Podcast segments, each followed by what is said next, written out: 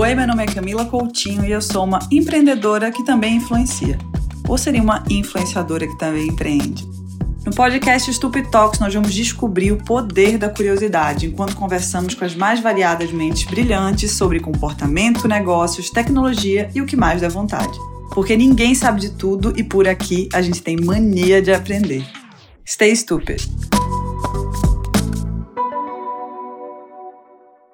Eu tenho certeza que todo mundo que está ouvindo esse podcast agora já leu um gibi da Turma da Mônica na vida. Por isso que esse bate-papo é tão especial. A gente vai conversar com o próprio Maurício de Souza sobre reinvenção, fake news e como se manter motivado depois de tantas décadas de sucesso. Nesse papo também está Januária Alves, que é escritora pernambucana, minha conterrânea, acabou de publicar o livro Show Fake News em parceria com Maurício de Souza, usando os personagens da Turma da Mônica para contar uma história tão importante na atualidade para os jovens e adolescentes, pré-adolescentes, e que eu tive o prazer de participar no livro. Gente, bem-vindos ao Stupid Talks.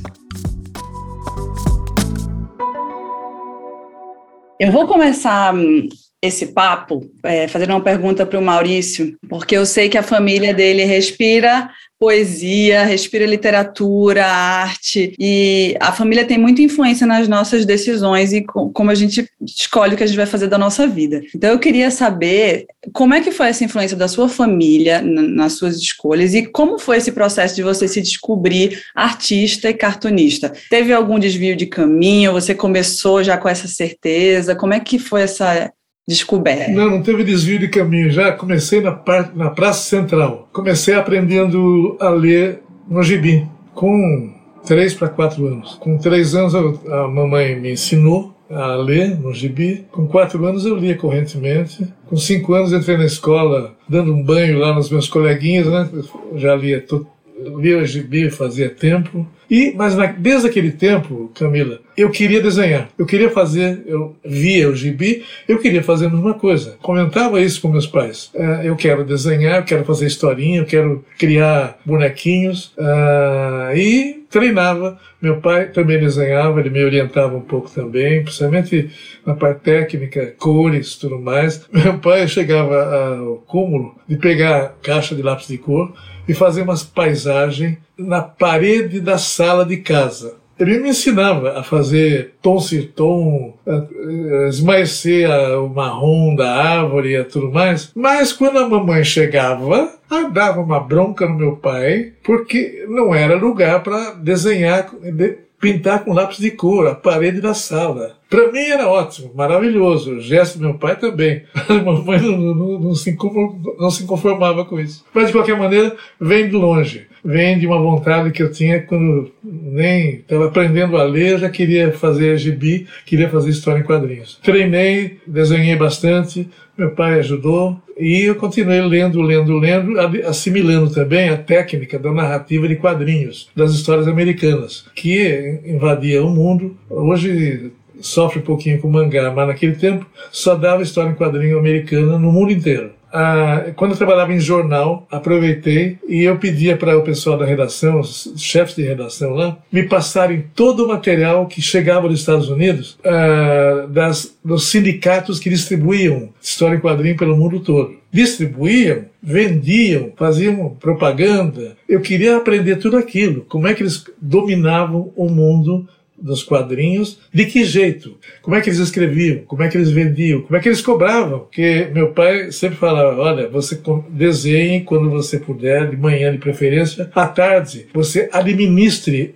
o seu negócio. Ouvi, ouvi, ouvi meu pai repetindo isso e eu fui, de alguma maneira, vivenciando essa, essa lógica que meu pai me passou. E daí depois que eu curei um pouquinho da minha timidez para cobrar o que eu fazia, cobrar pelo desenho que eu fazia, história em quadrinhos e tudo mais, ah, meu pai e mais um colega dele, que era corretor de anúncios da rádio, eles me encostavam na parede e me ensinavam como é que eu devia cobrar sem vergonha. Normalmente o artista tem essa dificuldade, como eu tive também quando eu saía com esse colega do meu pai para ele me ensinar como é que cobrava, é, e ele falava: esse desenho que você fez aqui, você pode cobrar 50 cruzeiros. Eu falei: não, é muito caro, Bruno. Era Bruno o nome dele, né? É italiano. Pode cobrar. Eu tive coragem, cobrei e pagaram. Eu, com 13 anos, eu estava pagando o aluguel da minha casa. 13 Olha anos? que precoce. Cartazes que eu fazia para a professora, com alguns desenhos de anúncios de lojas de Mogi das Cruzes, onde eu morava. Então, realmente, eu aprendi a desenhar, aprendi a cobrar, e aprendi a depois administrar também, seguindo o conselho do papai também. Porque a gente vê muitos artistas que dominam, obviamente, a parte da criação, mas falta a parte comercial, né, administrativa, de ver aquilo se transformar em dinheiro. E, de fato, não é à toa que você é uma das maiores empresas de comunicação do país e que a parte de licenciamento, por exemplo, a empresa foi se desdobrando de maneiras inimagináveis para algo que começou com quadrinhos. Né? Então, o licenciamento é uma das partes mais fortes disso, só pode vir de uma pessoa que tem, de fato, uma veia de negócios muito forte. E você começou com 13, você falou que já pagava o aluguel de casa, mas já era oficialmente em algum lugar é, empregado ou era um frila? Era por trabalhos avulsos que eu fazia. Eu fazia diploma, o pessoal pedia diploma, eu dominava bem uh, as letras góticas, então eu desenhava os diplomas para a escola de datilografia, para o, o ginásio, para as escolas primárias. Era tudo um dinheirinho, um dinheirinho, um dinheirinho que ia ajudando. E é abriu o caminho para eu poder depois desenvolver mais e mais e mais. No decorrer do processo todo que eu vivi, houve problema, houve alguns momentos difíceis que foi quando, por exemplo, eu fui demitido do jornal porque eu fazia uma campanha pela nacionalização das histórias em quadrinhos. E eles achavam que isso não pegava bem para uma pessoa que trabalhava naquele jornal. Jornal pediram: você tem que terminar, parar com isso. Eu falei: eu não posso parar. Agora tem outros desenhistas também com esse escopo, com essa vontade de lutar pela cota, nós queríamos uma cota para desenhista brasileiro. Mas por que, que eu fui fazer isso sem avisar ninguém? e daí eu fui solenemente despedido e fiquei uns tempos lá sem salário, sem nada, eh, vivendo às custas de alguns empréstimos familiares e de alguns amigos tudo mais. Mas enquanto isso, eu tinha aprendido como é que os americanos faziam e durante a época crítica eu já estava treinando para levar para diversos jornais o material. E eu tinha clichês, naquele tempo não tinha offset, tinha que ser uh, decalcado de um clichê, uma, uma, uma, espécie de carimbo né, metálico. E eu então tinha, também naquele tempo de jornal, eu tinha pedido para o jornal Folha me doar os clichês eu fiquei com 118 clichês. 118 clichês, eu comecei a viajar pelos jornais e fazia um rodízio de clichês, deixava quatro para alguns semanários lá, e mais quatro no outro jornal de outra cidade, mais quatro na outra cidade, e depois eu ia com uma Kombi indo buscar e trazer e trocar e assim por diante. Eu dirigindo, eu levando, e depois, quando começou a haver um pouquinho mais de vamos dizer, liberdade financeira, eu comecei a imprimir uma, uma publicação de história em quadrinhos, um suplemento infantil com as histórias minhas coloridas. Eu fazia em Campinas, fazia em uh, São Bernardo, nos jornais das cidades, os meus jornaizinhos, que eu já entregava pronto para os jornais do interior, para eles encartarem no, no, nos seus jornais locais. Fazia tudo. Tudo.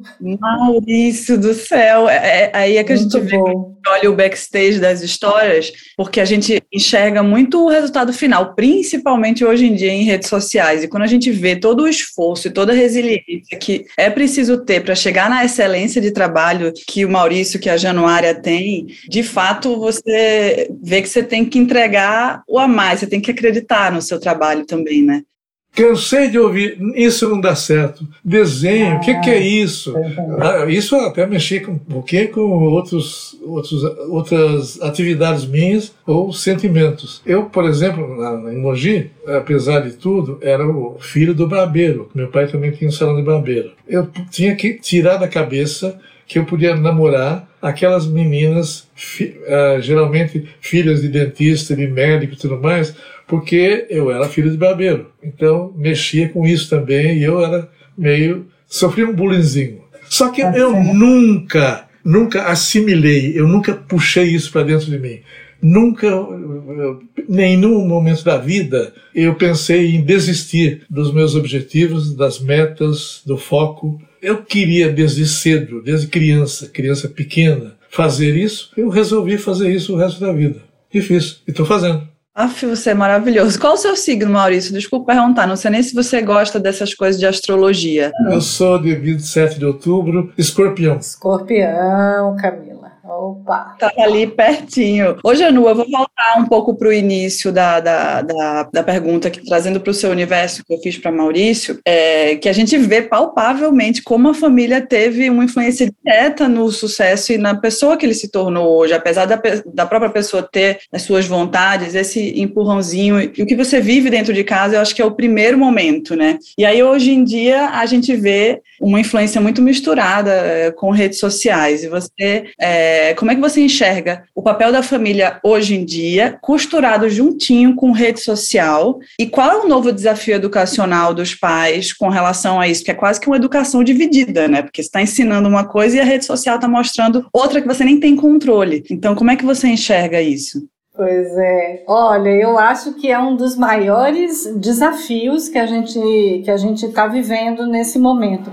Não que na história da, da humanidade é, essas coisas não tenham assustado, né? Os livros já foram queimados. Quando o cinema foi inventado, falaram que né, que, que ia matar o rádio, quando a televisão foi inventada ia matar o cinema, tudo, tudo tem, os, cada tempo tem o seu desafio. Agora eu acho que a gente tem uma coisa a mais que chama-se escalabilidade. Tudo que está na internet vai por uma, um, número que a gente não consegue sequer imaginar, né? Então tudo que circula aqui vai muito longe, vai muito além do que a gente pode imaginar e aí eu acho que é a questão, né? Então acho que os pais, a primeira coisa é não ter preconceito né? Eu, eu sempre fui, o Maurício sabe disso, eu sou de uma época que se dizia que quadrinho não tinha que ir para a escola, porque quadrinho não, não era apropriado para leitura, para alfabetização. Eu cresci lendo história em quadrinho e li Shakespeare e li Machado de Assis e li tudo. Isso faz parte da minha formação, da pessoa que eu sou, e acho que me tornei melhor por conta disso. Então, acho que a primeira coisa é: pai, mãe, não adianta dizer eu não quero entrar no celular, eu não quero saber o que tem na internet. E a mesma coisa com os professores, né? Eu que estou muito próxima deles, eu falo, gente, tem que levar o celular para a sala de aula, tem que fazer parte do conteúdo. É muito melhor que essas crianças acessem ao seu lado do que sozinhas, né? Então os pais precisam entender que eles também são parte desse ecossistema, né? Se antes era a TV, que era a babá eletrônica, agora temos o, o celular, né? Em quantas ocasiões todos nós já presenciamos a clássica família, né? No almoço, no restaurante, cada um com sua maquininha. E aí?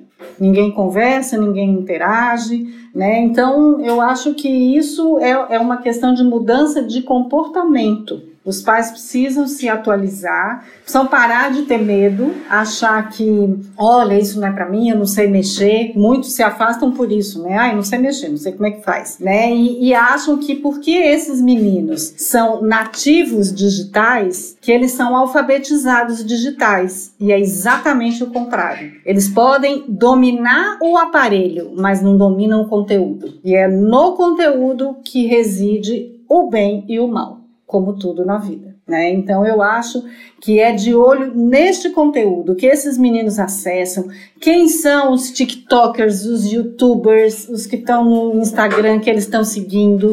Me conta, me conta o que, que você acha, me conta o que eles têm de diferente, né? Vamos conversar juntos. Será que você concorda com o que ele está dizendo? Você não precisa seguir tudo que aquela pessoa está falando. Então, eu, eu sempre digo, é mais importante ensinar esses meninos a se perguntarem do que a responderem. Né? Eu, como boa jornalista, sempre gostei de perguntar. Levantava a mão na aula, e isso, e aquilo. Mas, menino, você fala demais, você pergunta demais. Tá bom, você responde se quiser, mas eu pergunto, né? Perguntar não ofende. Então, eu acho que é uma educação para as mídias. Não é mais possível viver no mundo em que a gente está, mediado, sem educar esses meninos para estarem nas mídias, né? Para saber a potência da gente, de uma curtida, de um like. A hora que você clica lá e compartilha um conteúdo, você é responsável pelo aquele conteúdo, seja ele qual for.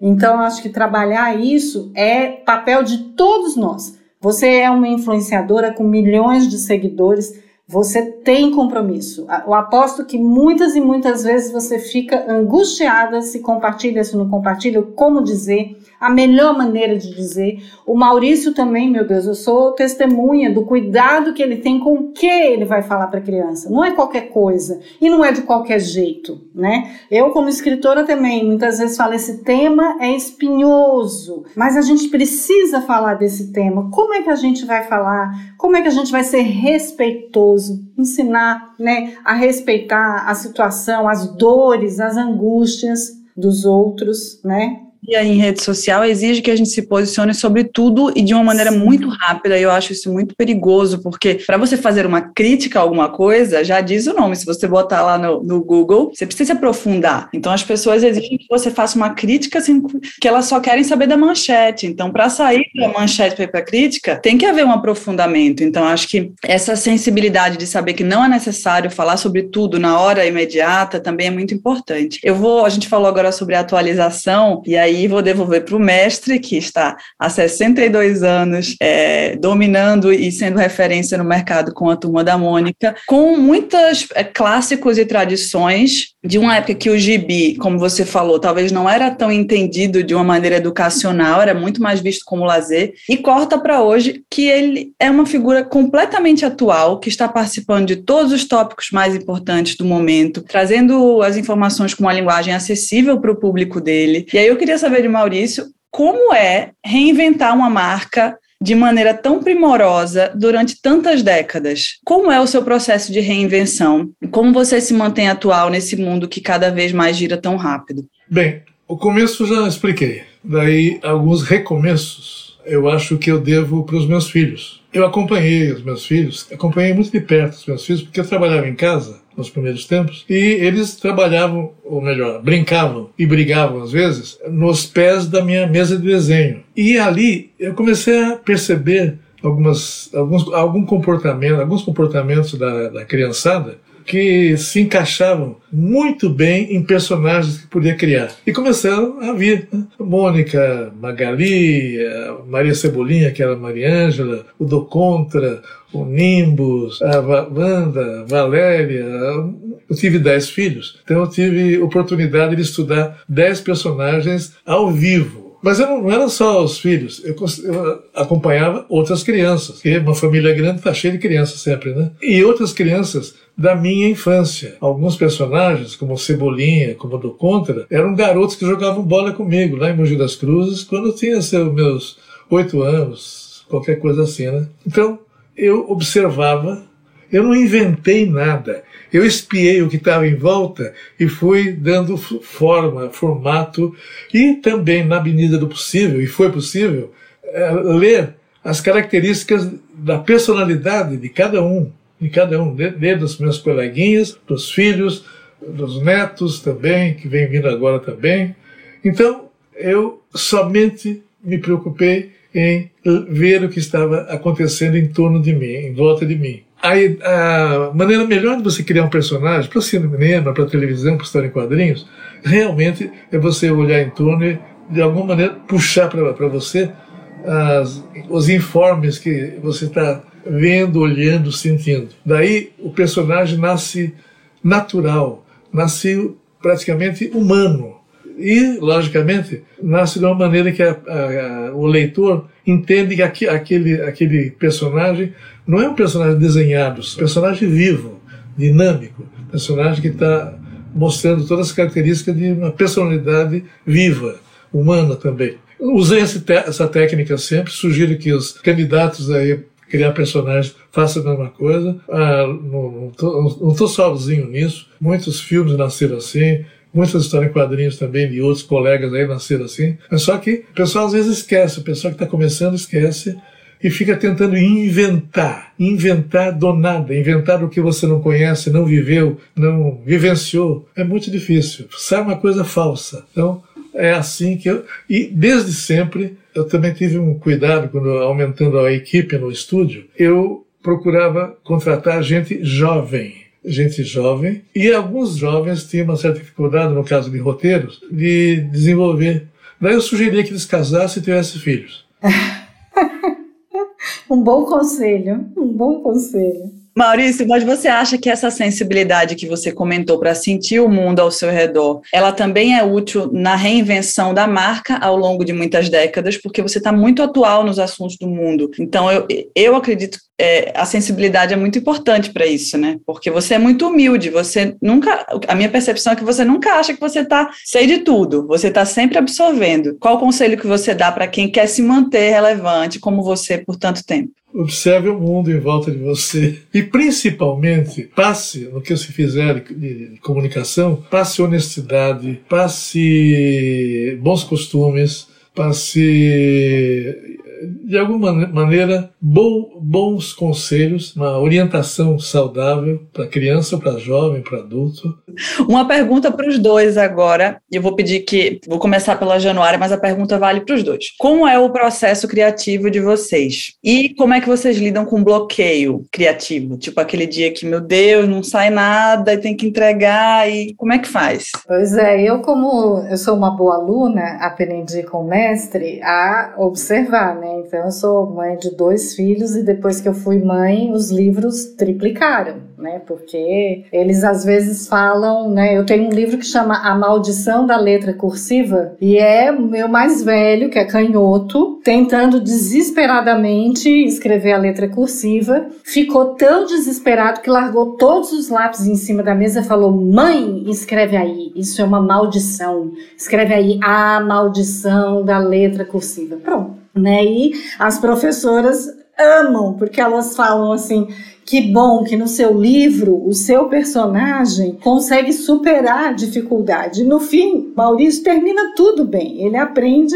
a escrever e hoje, além de tudo, ele inventa boas histórias e tudo porque era isso. Então eu acho que essa questão de observar em torno, olhar, eu, eu ando com um bloquinho de nota. Eles falam que eu sou jurássica, mas eu adoro escrever à mão e a lápis. Não é nem não é nem de caneta, né? E às vezes alguém fala alguma alguma coisa, né? Às vezes é, eu estou conversando com alguém e eu anoto aquilo que eu falo, um dia eu vou usar. Essa frase tem a ver comigo, né? E, e acho que com isso fica fácil a gente falar sobre a vida. Não tem outra coisa. É a vida que, que a gente né? leva. A né? criatividade é um conjunto de referências que a gente vai guardando na nossa cachola, né? Até Sem usar. dúvida. E no dia que não tem nada que espreme, espreme. Eu sou jornalista de formação, então a gente tem um hábito, por, por força da profissão, que tem que entregar o texto.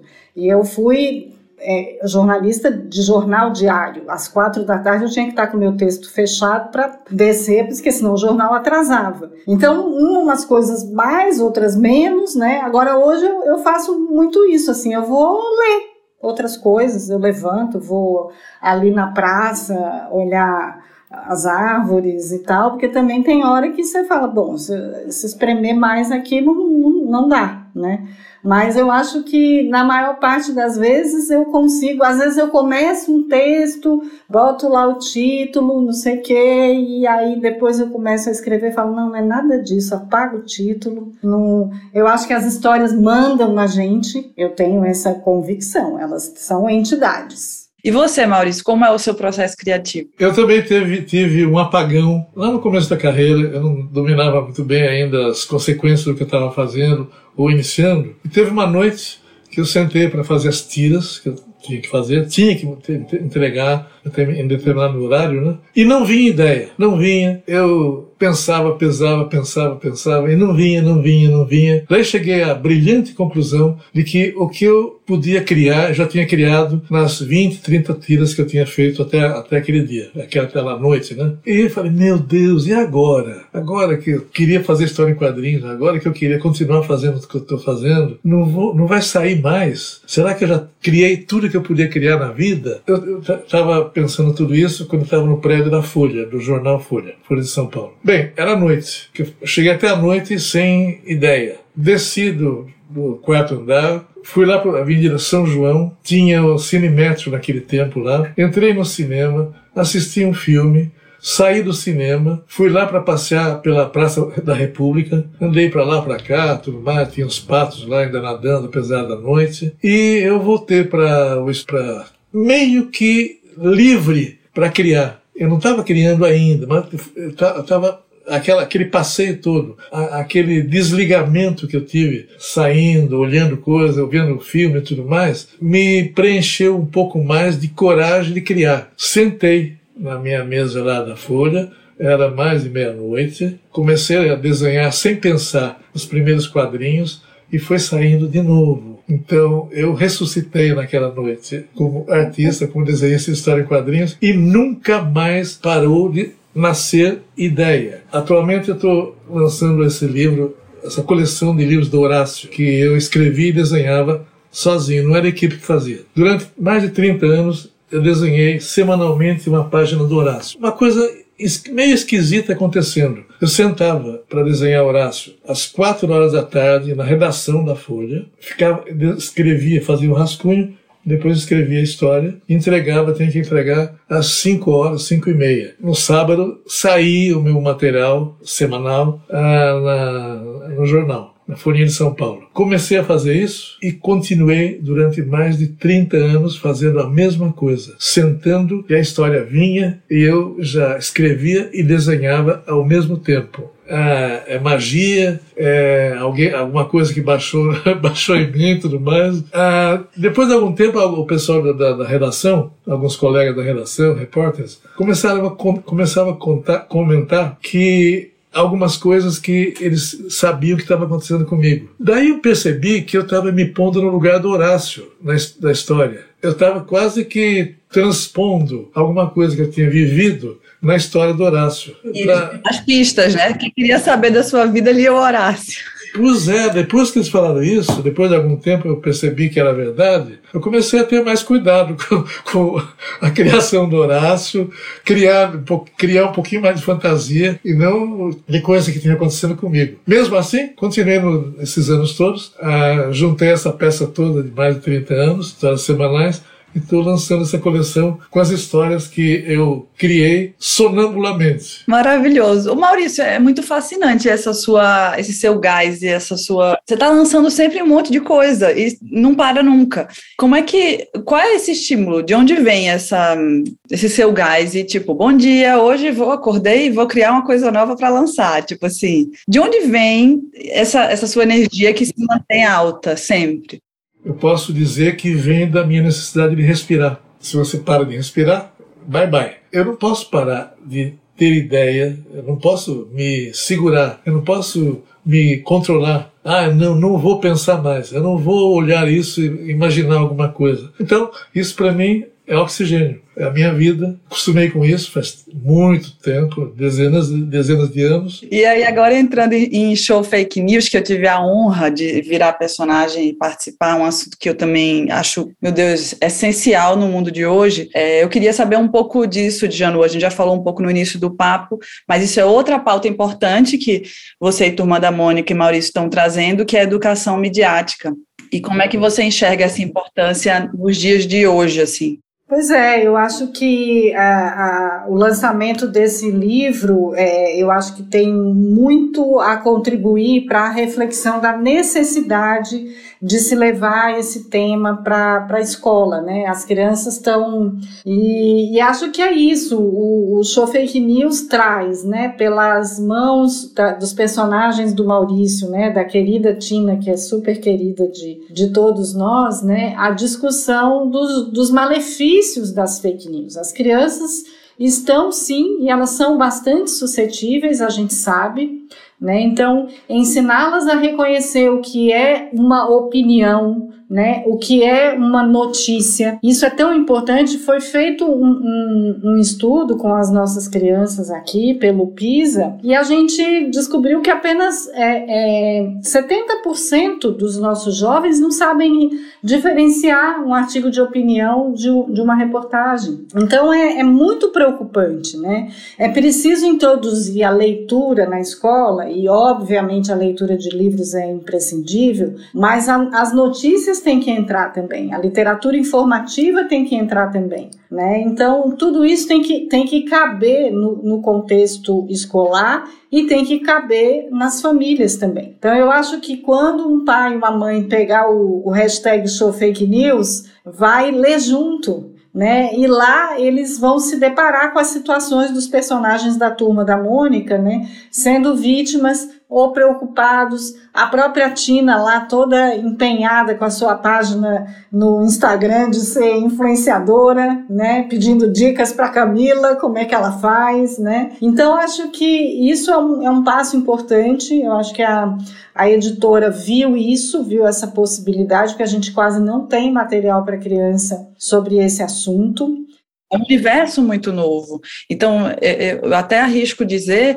que é um livro que não é, é para adulto. Então, é um livro que ele une a família, porque ele está educando ao mesmo tempo o pai e o filho sobre um assunto que corre tão rápido que às vezes não dá tempo do adulto entender como aquilo funciona, né? Olha, eu gosto de contar de uma professora de, de, de educação infantil que veio numa palestra que eu dei e falou: Januária, o que, que eu faço? Meu aluno de quatro anos chegou lá e falou: Professora, o que é fake news? E eu falei para ele: Por que, que você quer saber? Porque minha mãe tem um celular e ela fica: Fake news, fake news, fake news.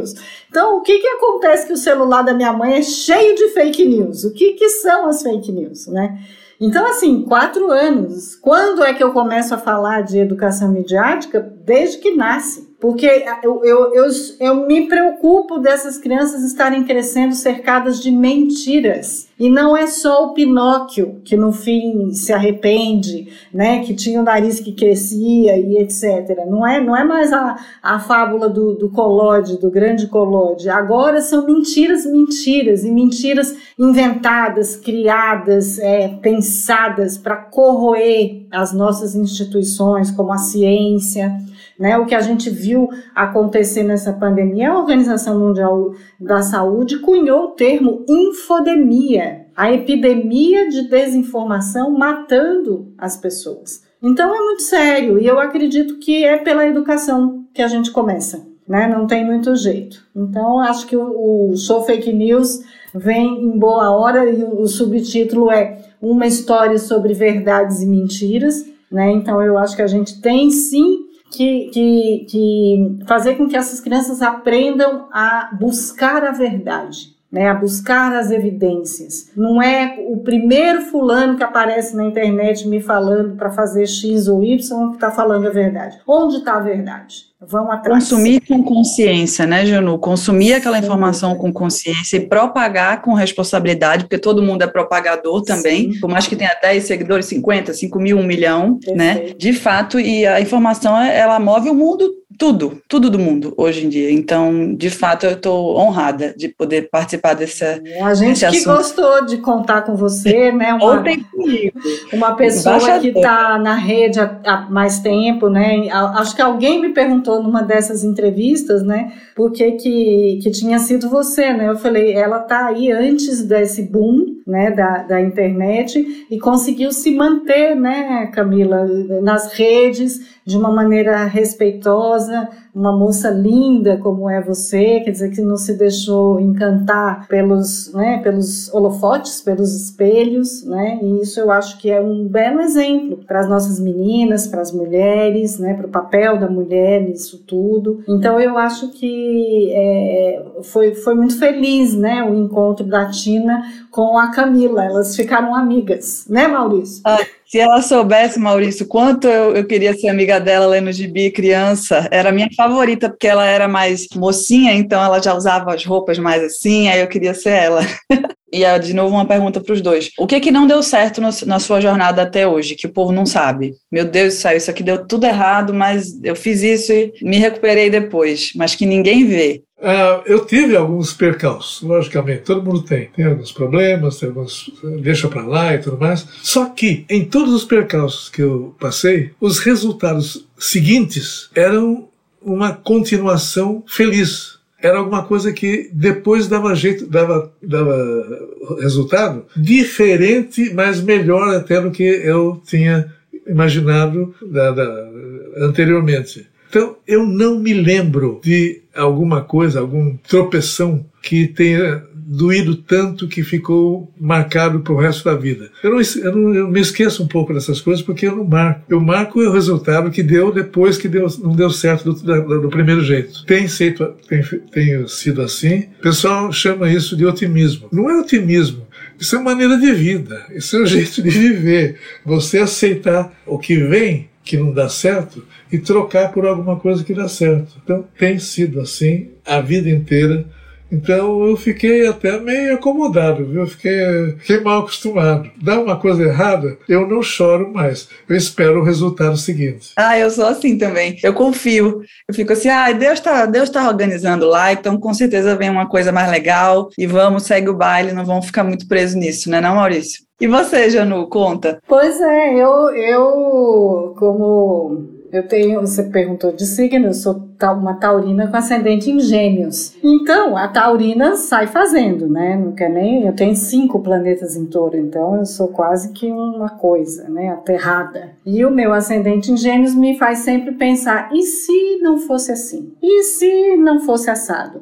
Então, eu sempre conto é, essa história sobre tomada de decisões. Eu estava numa situação muito estável lá em Recife. Eu tinha me formado em jornalismo, eu tinha um convite para trabalhar na televisão e etc e tal.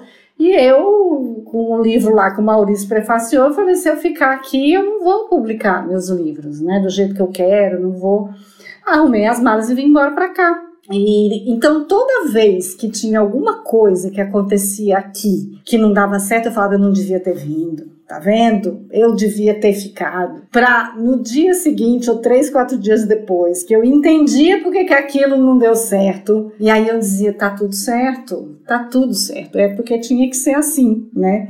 Então, essa coisa da tomada da, da decisão, eu falo, inclusive vejo os meus filhos agora passando por isso. A gente tem muitos caminhos, é um mundo cheio de possibilidades, né? Então, escolher muitas vezes, imagine para uma criatura com ascendente em gêmeos, é penoso. A gente gente quer tudo, tudo é muito interessante, tudo é muito legal e tal, mas você tem que fazer uma escolha. E aí é isso, você tem que acreditar que aquela foi a melhor escolha, né? E fazer daquele caminho o melhor que você pode fazer. E aí, né, eu, eu adoro as palavras do conto, dos contos de fada, né? E eu gosto muito da palavra lá do e se, né? Não é à toa que eu tenho muitas histórias que contam o paralelo, né? O que teria acontecido, né, se o príncipe não tivesse beijado a Branca de Neve, por exemplo, né? São essas possibilidades, mas a gente tem que ficar com o que a gente tem, né? Porque o que a gente tem é o que nos pertence é nosso, né? Então, realmente, eu acho a sabedoria do Maurício. Não tem que ficar lembrando o que perdeu, né? Mas o que ganhou. É isso.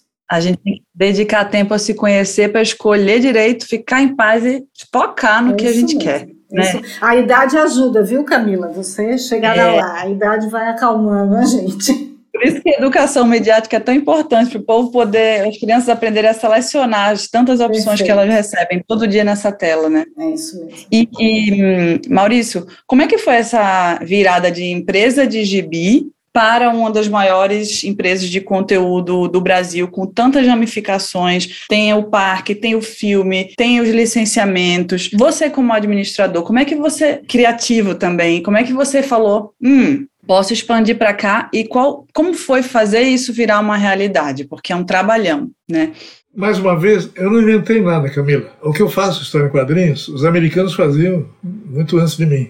Já usavam licenciamento, merchandising, outros países também, a Itália, os países orientais também. Então, eu estava olhando o que eles estavam fazendo. Eu estava assimilando, eu estava estudando, E então eu fui de degrau em degrau, fazendo primeiro a história em quadrinhos, de tira de jornal, depois a revista, depois álbuns, depois livros, depois desenhos animados curtinhos, depois desenhos animados mais longos, depois alguns produtos ainda simples, mas é uma, coisa, uma das coisas que cresceram mais rapidamente no nosso negócio foi o merchandising, foi o licenciamento. Em poucos anos já estava com diversos, diversas empresas, com diversos produtos e dando muito, muito bom resultado. Então, mais uma vez, estou falando, eu não, eu não inventei, eu espiei o que estava acontecendo com os meus concorrentes e fui fazendo da minha maneira, do jeito que dava, num país como o nosso, que às vezes tem algumas dificuldades maiores.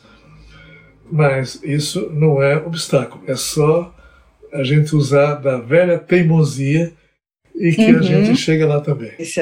E para finalizar, Maurício, você vai ter um filme da Disney contando a sua história em 2023, acho que isso, vai. Isso, isso eu não planejei. Não? Não. Você não foi atrás disso? Não fui, não imaginava. Hum. Veio do outro lado, foi uma surpresa para mim. Então, que venha e vai ser, eu acho que, um filme interessante. Nossa, já tô louca para assistir, porque tem o livro que eu vi que você postou comunicando que ia ter o filme, e é sempre bom e muito inspirador ouvir. É, esse nosso papo acho que foi um pouco de um teaser da sua história, de, e, e junta também com a história da, das redes sociais, que é o grande backstage da vida, né? Que as coisas acontecem porque por trás tem muita dedicação e muito foco, muita paixão, como você falou, e eu acredito que seja o sentimento de Janu também. O que move a gente todos os dias é porque o nosso trabalho, a gente tem a benção de poder trabalhar com o que a gente ama e de ser a nossa gasolina, de todos os dias ali tá movendo a nossa paixão, né? Então é, é, é, muito especial e vai ser muito legal assistir também essa história em filme, né? A sua história. Você, personagem, né? De você mesmo. Eu queria muito agradecer o tempo de vocês, foi uma conversa maravilhosa, tenho certeza que vai inspirar todo mundo que está ouvindo a gente. Eu gostaria de pedir que cada um falasse o que quiser, se tiver mais alguma novidade para lançar e onde é, quem está ouvindo pode encontrar e acompanhar, né? Nas redes sociais ou em algum outro canal. Vamos lá, olha, o hashtag Show Fake News tem uma página no Instagram, o livro, então lá a gente vai postar também as notícias, né, sobre o livro, então se puderem é, divulgar vai ser importante para gente. Eu tenho também as, as minhas páginas aí, o Janu Underline Alves, e, lá eu posto também artigos, as minhas pesquisas, né? Eu tenho uma coluna também no Nexo Jornal, onde a ideia é fazer uma reflexão sobre a importância da educação midiática. E estou muito feliz. Acho que é um, um espaço que o Maurício me abriu, que você está abrindo também nas suas redes, para a gente contribuir nem que seja um pouquinho, né, para esse debate, para a conscientização da, das pessoas, para essa responsabilidade, e isso é o que dá sentido ao, ao meu trabalho e, e, a tudo que, que eu fiz até aqui, né. Então, tô muito feliz. Só tenho a agradecer. A vida tem sido realmente mais generosa e muito mais criativa do que qualquer história que eu pudesse inventar. Muito obrigada. Bem, faço as palavras da Januária, empresto as palavras, que assim falo outra coisa. Eu acho que nós podemos é, sugerir que o pessoal todo assimile, vista o espírito de Natal e também um espírito otimista para o ano que vem, com coisas que vão se resolver melhor do que até agora foram resolvidas. E eu espero enxergar, ver, viver tudo isso junto com o nosso público todo aí, com os leitores, junto com vocês que estão me assistindo. Bom Natal, pessoal, felicidade e bom Ano Novo. E esse foi o primeiro episódio de Stupid Talks. Muito obrigada, Maurício e Januária, por fazerem parte dessa estreia. Espero que todo mundo tenha gostado. Eu amei. Espero vocês também lá no meu Instagram, arroba Camila Coutinho, para vocês deixarem opinião do que vocês acharam no primeiro episódio, o que vocês querem ver por aqui. Me conta tudo por lá. Também não esquece de salvar aí o podcast e como favorito, para vocês não perderem nenhuma das conversas muito interessantes que vão rolar por aqui. É isso, um beijo e até o próximo episódio de Stupid Talks.